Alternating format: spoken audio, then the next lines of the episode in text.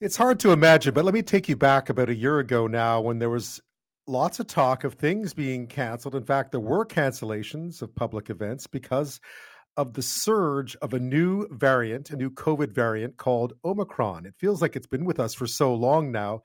It's hard to imagine a time when it wasn't with us. But in fact, the first case in Canada was detected in Ottawa on November 28th, so just a little over a year ago. Of course, uh, it exploded, right? Soon Omicron was absolutely everywhere. So even though our interest in stories about the pandemic began to wane a little bit, I think a lot of us were suffering from some real pandemic fatigue as we head into year three. Um, we may have been sick with the virus. The virus very much wasn't done with us. Um, and again, that new variant changed pretty much everything. By January, case counts had exploded once again in this country. It's estimated that between December and May of this year, some 17 million Canadians contracted Omicron. It was this gigantic tidal wave that hit us. This uh, variant was extremely transmissible. It caused people to have asymptomatic infections, infections with no symptoms. So they went about doing their daily thing, and we were lifting all these restrictions. That too. I mean, imagine today compared to a year ago masks all but gone, restrictions all but gone. Uh, some people disagree with that, obviously, but really the mandates are gone. They've been gone now for months, better part of more than half a year in many places. Um, and many things have simply gone back to normal. The pandemic is still with us. I mean, Omicron is still spreading, but there was a time there where it felt like just about everybody that I knew had contracted COVID at one point. Um, of course, a lot of the mandates being dropped, that sort of as politics wound its way into public health policy as well. We also, though, saw a new vaccine arrive, able to target the new variant. Today, I'm here to talk to you about Health Canada's authorization of the first bivalent COVID 19 vaccine in Canada. Health Canada has authorized an updated version of the Moderna Spikevax COVID 19 vaccine for adults 18 years of age and older. And this vaccine is known as a bivalent vaccine because it targets two coronavirus strains the original SARS CoV 2 virus from 2019 and the Omicron BA1 variant a real game changer, although pickup of that was relatively low compared to what uh, the pickup had been for those earlier vaccines. Of course, as all this was happening, COVID continued to take a toll. The healthcare system, under so much strain during the height of the pandemic, continued to buckle under even more. There was sickness, burnout, staff were getting sick, people were moving to new jobs, leaving the hospital system severely understaffed. Several rural ERs closed for days over the summer. That was a story we covered quite often here on A Little More Conversation. And dropping the mandates, as well as many other factors, also had some severe consequences as we went into fall. Flu cases, almost a non factor during the early years of the pandemic as we were isolated, masking up, they rose again quickly. And then children's hospitals were hit by a triple whammy of flu, COVID, and something called RSV, all respiratory uh, illnesses. And those ERs became crisis spots as well. So much to talk about when it came to health and medicine this year. And to help us do that is Dr. Peter Singer. He's a special advisor to the Director General of the World Health Organization and an adjunct professor of medicine at the University of Toronto. And he speaks to us tonight from Geneva. Uh, thank you, Dr. Singer. Uh, thank you so much for your time. Welcome to our year in review. Thank you, Ben. It's great to be with you.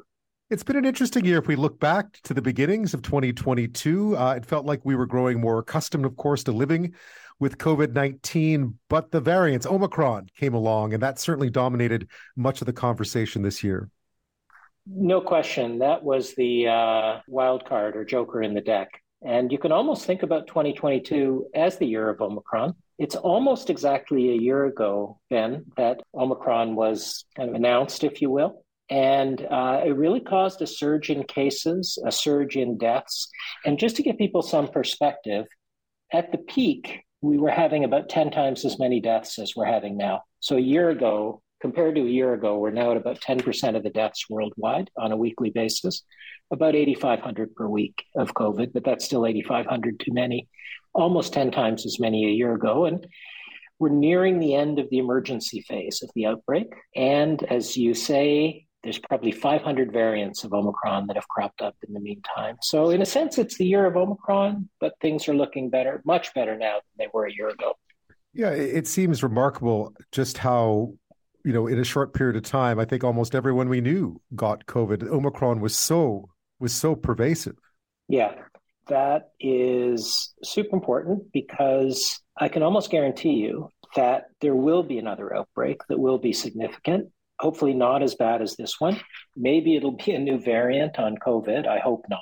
This is a regular thing, and we have to prepare for it. The trick now is not to have a cycle of panic and neglect and really shore up our defenses, because I think it's fair to say that no country was fully prepared for COVID. And this was a historic thing over the last three years. And I don't mean historic good, I mean historic bad. Estimated maybe 20 million excess deaths so far. 20 million. It's a huge number. And I think the pandemic also showed just how central health was to everything, to development, to economic prosperity, and even to national security.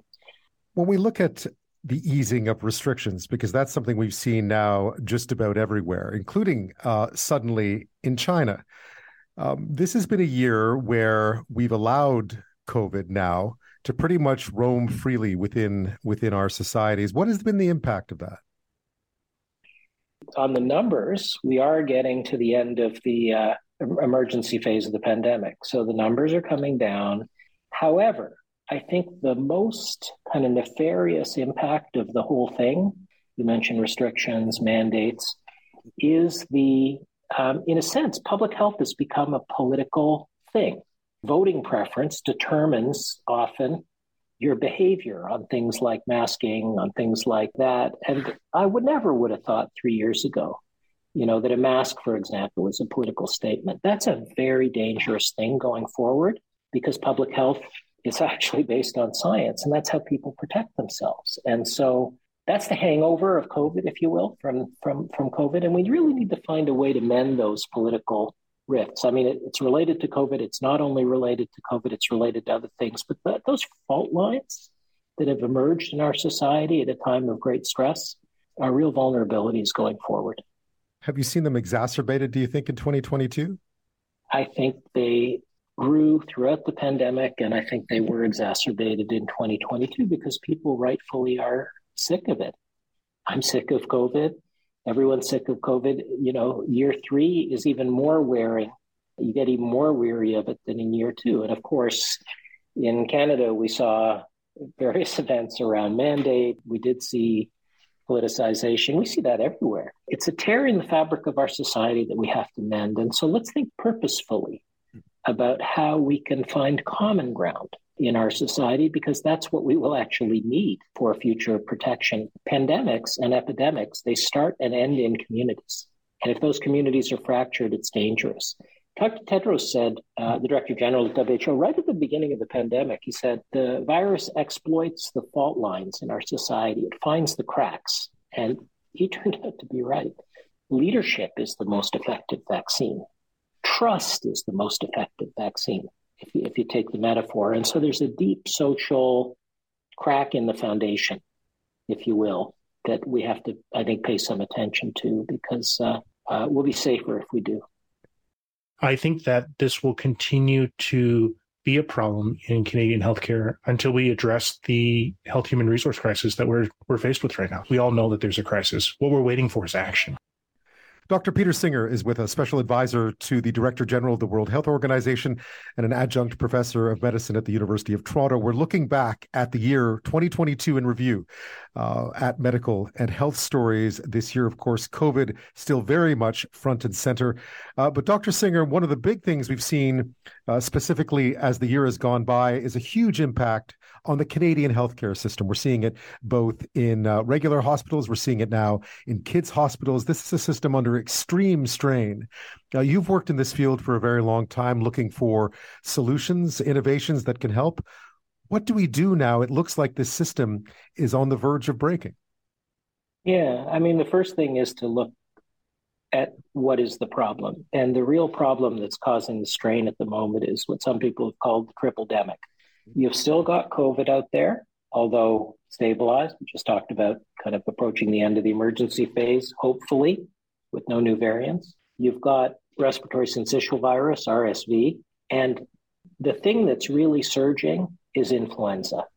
And one way to think about the influenza, and this is seasonal flu, is right now the cases, the hospitalizations are about what they would be at the peak of a normal influenza year. And that's in the early, usually in the early winter months of the year. And what's also very unusual about this is that almost half the isolates in Canada are people zero to 19 years of age. Influenza always makes more sick the young and the old, but that's quite a high amount. And that's why you're seeing the pediatric ICUs overwhelmed, the hospitals overwhelmed. And so, what can people do? They can use basic public health precautions. They can wear a mask. They should wear a mask. They should, especially in indoor areas, they should stay home when they're sick and they should get the flu vaccine and the COVID vaccine because for two of those three things, COVID booster, because for two of those three things on a triple demic, you've actually got vaccines and vaccines save lives. So that's really what's putting the strain on the hospital system at the moment is the is the surge in influenza alongside the other two respiratory illnesses and a surge coming, you know, in a year after a couple of years with relatively low rates because of all the um, public health measures that were in place due to COVID also were suppressing influenza. The system, though, I mean, you talked about fault lines uh, when it came to the way society views public health. I think what we're seeing here is uh, cracks in what we knew was an already troubled public health system, but we're certainly seeing severe strain.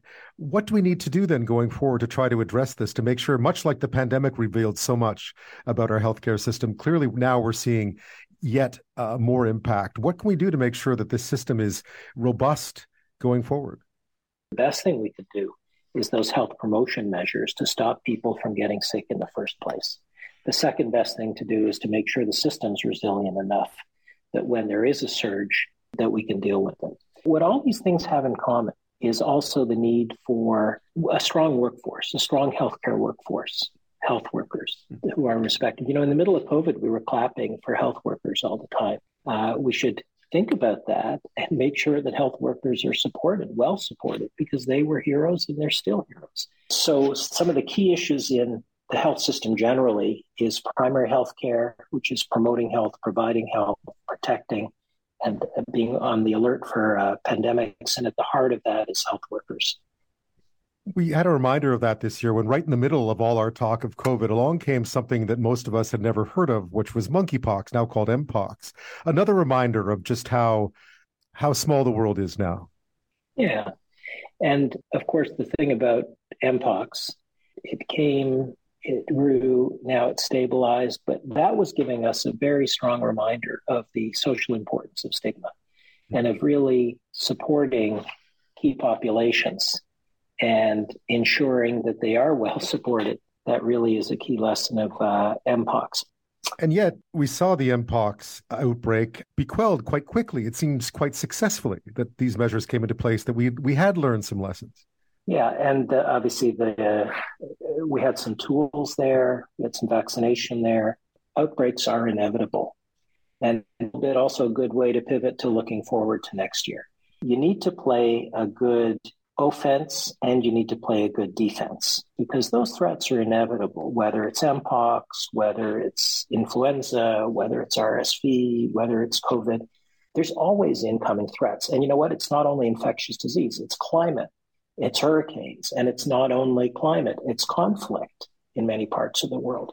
So those kind of incoming threats are inevitable. What we're doing over the coming year in WHO is working on a pandemic accord because the member states of the world have decided to come together to learn some of the lessons of COVID and uh, solve some of them, hopefully, things like countermeasures, like vaccination, like early warning, et cetera.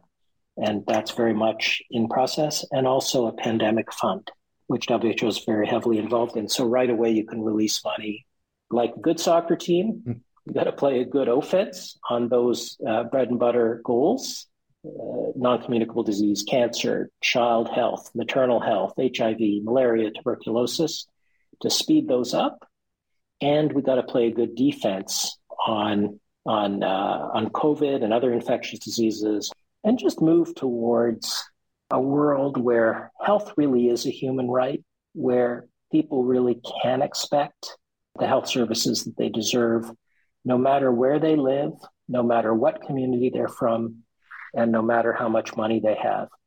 And uh, that's the vision of WHO. Dr. Peter Singer, thank you so much for your time tonight. I appreciate it.